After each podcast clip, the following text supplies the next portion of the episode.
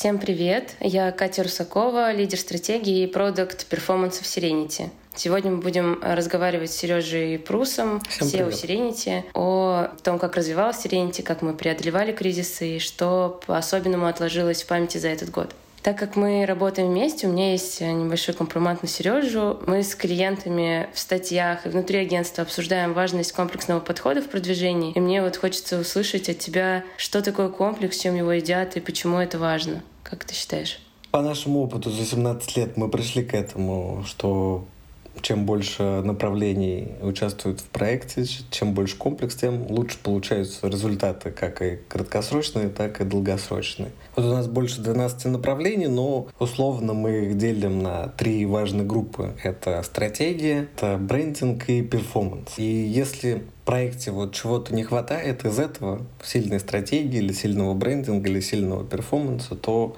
никакой синергии не происходит.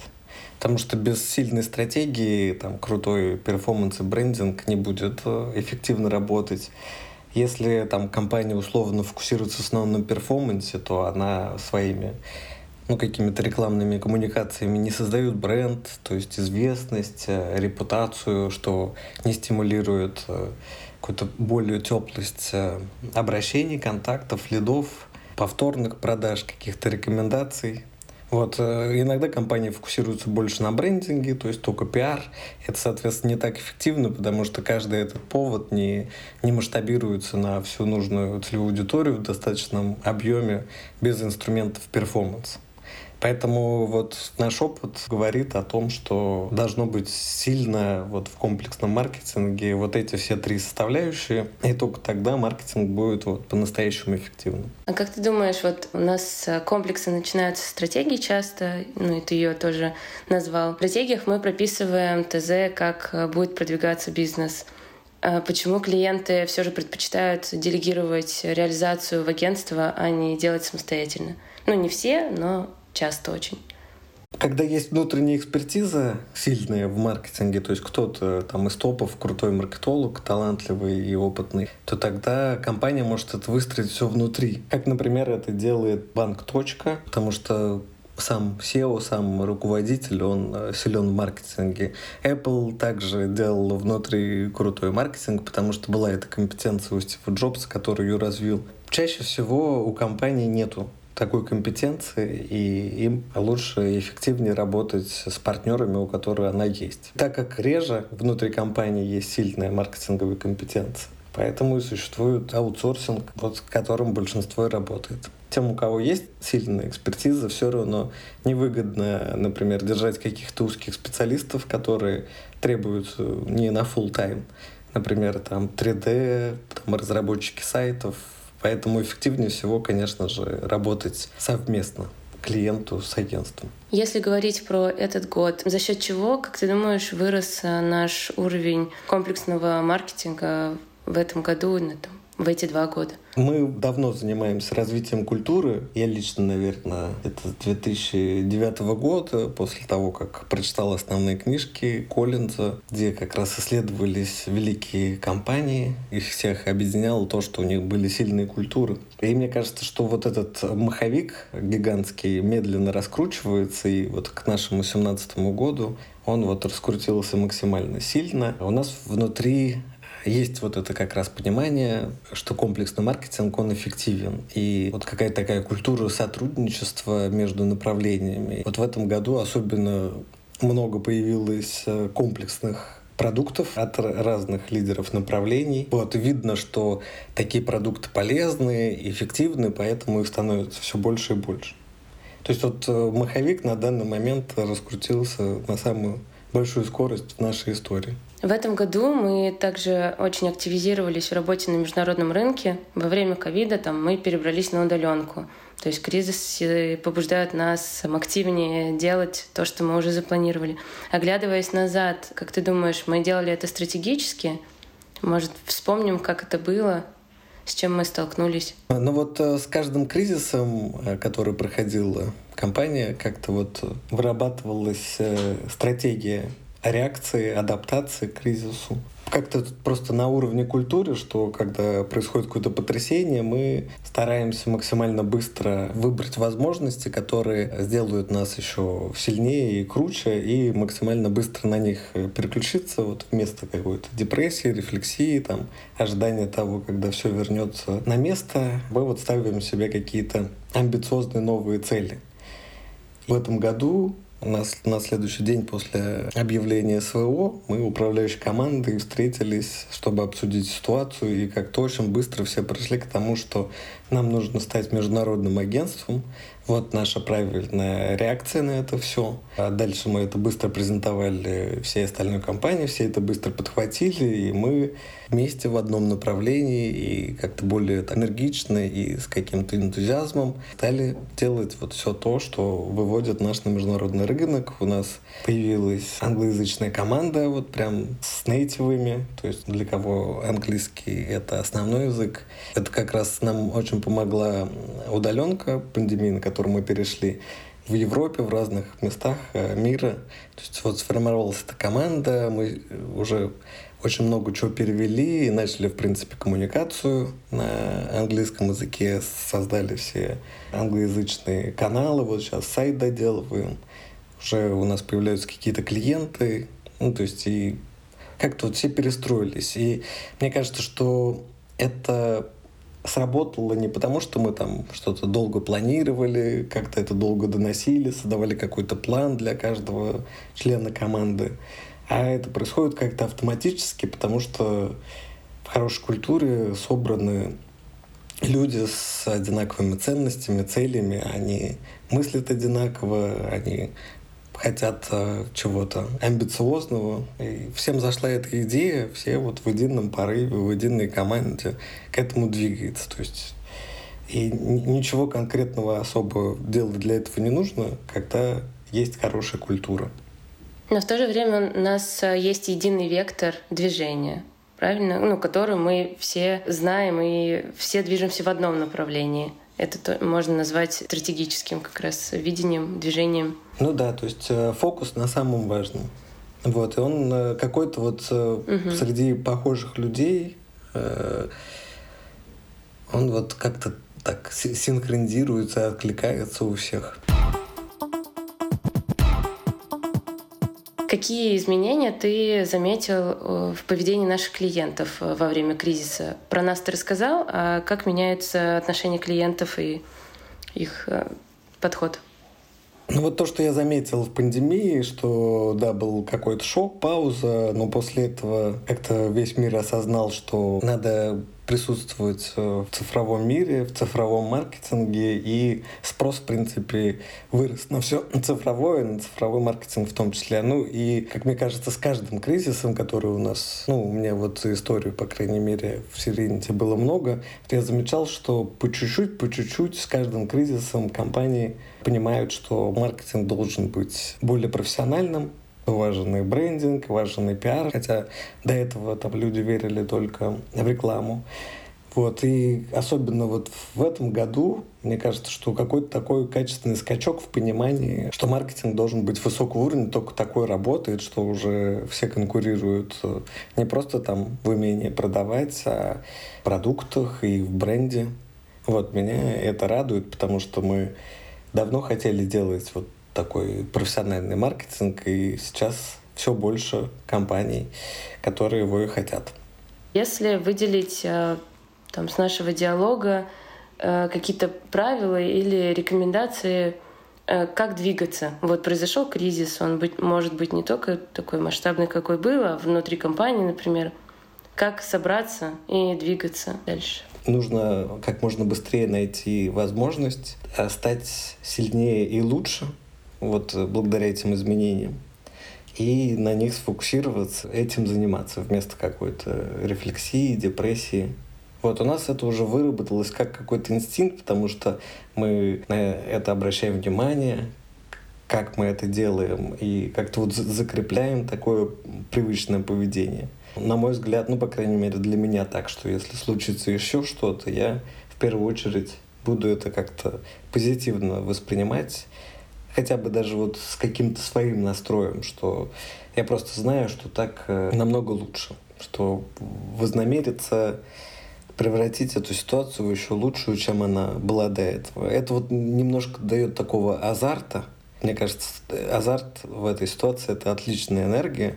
То есть вот эту вот энергию нужно трансформировать в позитивную. То есть, мне кажется, азарт от желания, чтобы все стало лучше, чем было, это вот максимально хорошее направление для трансформации этой энергии, которая как бы бушует от изменений, от каких-то вот кризисов, там, каких-то плохих ситуаций. Крутой подход изменить панику на азарт сразу по-другому видишь происходящее вокруг тебя.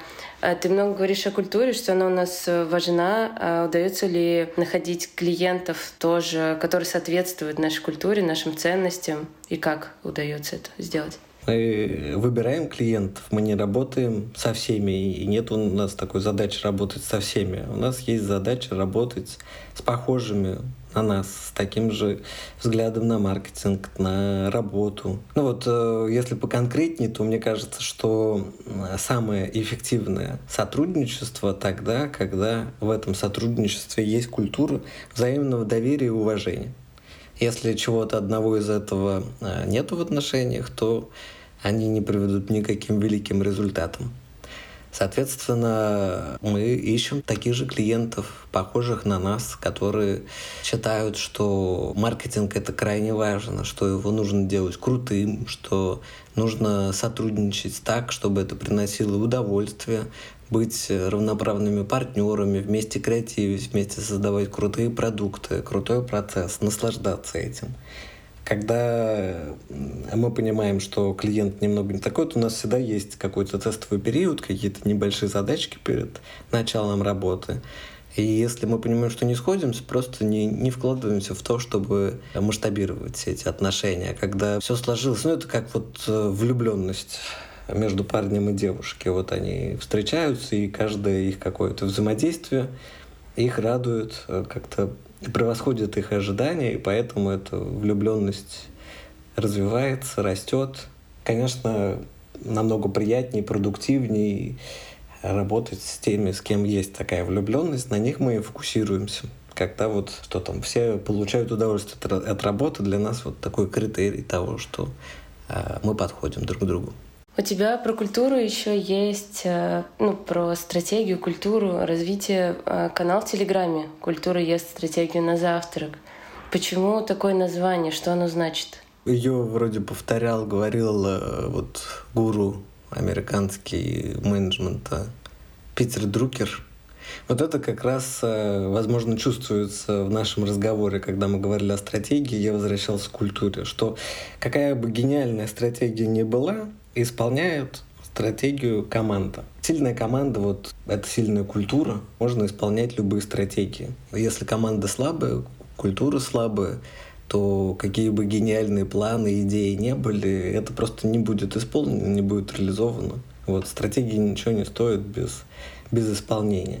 Тем более вот я рассказал, что в хорошей культуре многое происходит автоматически на наших примерах, как мы реагировали в этом году на кризис, что мы просто встретились, немножко обсудили, и все, грубо говоря, автоматически пошло так. Не нужно было разрабатывать какие-то большие планы, как-то это контролировать. Поэтому такое название. Ну и вообще поэтому Питер Друкер эту фразу и произнес, что без сильной команды тебе не реализовать никакую стратегию. Поэтому культура есть стратегия на завтра. А вот если говорить о таких э, ну, вот кризисных ситуациях, многие говорят, что вот, ну, или считают, что есть стратегия, это четкий план, который надо придерживаться. А если произошел кризис, как понять, что ну, это уже там, не очень актуально, что что-то стоит поменять, или ну, а, а за что стоит держаться? Вот есть такая штука, как стратегическое мышление, когда ты постоянно, ну, то есть занимаешься этим постоянно. Потому что вот еще раз, что такое стратегия? Это фокус на самом важном. Но ситуация постоянно меняется. Ну, то есть она меняется, потому что просто происходит эволюция, появляются новые технологии, новые игроки, новый опыт, новые идеи. Вот, ну и просто что в мире очень сильно э, может поменяться от какой-нибудь даже просто пандемии, когда все стали жить по-другому после этого, там, потреблять. Ну, то есть на маркетинг это очень сильно повлияло. Вот. Э, для меня вот понимание стратегического мышления, когда ты ежедневно анализируешь, правильно ли сейчас выставлен фокус точно ли то, на чем мы сейчас фокусируемся, это самое важное. И нужно постоянно анализировать свои возможности, свои компетенции, потребности людей. Два примера известных, когда, допустим, Intel начал проигрывать э, японским компаниям, и понял, что есть хороший потенциал делать процессоры, и быстро переориентировал глобальную свою стратегию и стал лидером рынка в процессорах мировых. Или вот, например, Apple, который изначально назывался Apple Computers. Вот, но они потом поняли, что они смогут сделать классный телефон, вот, и давно уже перестали называться Apple, когда выпустили. Это Apple Computers убрали слово Computers. Стали выпускать iPod, а потом и iPhone, благодаря которым мы стали одной из самых богатых компаний в мире. Мне кажется, что стратегия — это ориентир на текущий момент, но завтра ситуация может измениться, и этот ориентир нужно скорректировать.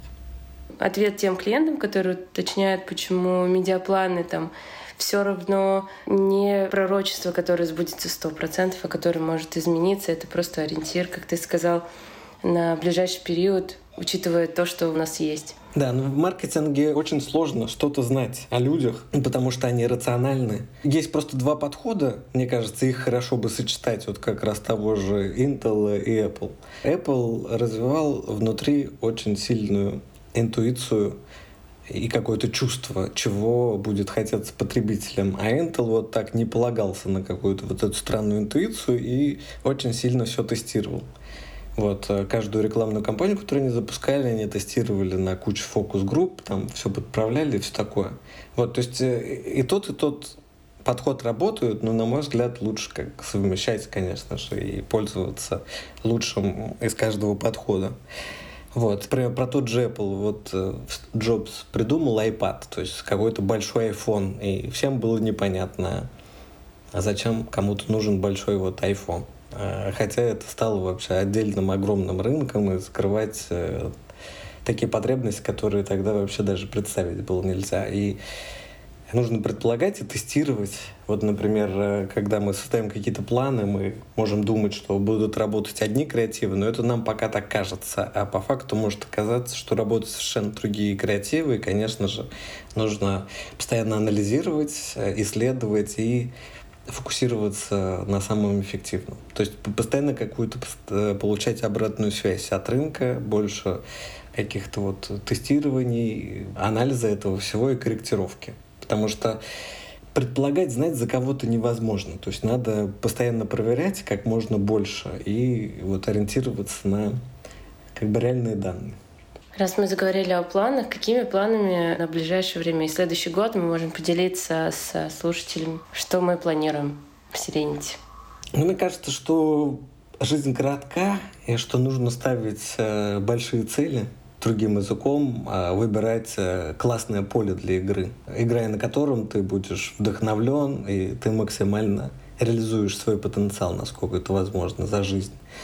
Мы много время ставили какие-то неправильные цели, как я уже говорил, выбирали неправильные рынки. А на данный момент вот мы сфокусировались на двух важных рынках. Это желание вот стать э, таким классным международным агентством, которое любой стране воспринималось как что-то крутое и на что бы ориентировались. И вот такие самые интересные клиенты со всего мира тут нравилось работать с нами. Вот. Второе, на мой взгляд, еще более амбициозно, но это связано, потому что мы развиваем это направление. Вот тоже, мне кажется, такое важное, которое может стать нашим основным, это разработка цифровых сервисов, такое комплексное их продвижение. Вот мы делаем свой сервис, Сэнк у него название для командной работы. Вот, и хотим сделать вот крутой стартап на международном рынке. На этих двух вещах и сфокусирован. И на этом все. Сегодня мы поговорили с Сережей Прусом, SEO Serenity, о изменениях работы внутри компании и с заказчиками. Поделились опытом работы в кризис и планами на следующий год. Всем вам желаем крутых результатов от маркетинга и усиления культуры в вашей команде. Спасибо, что вы были с нами, и еще услышимся.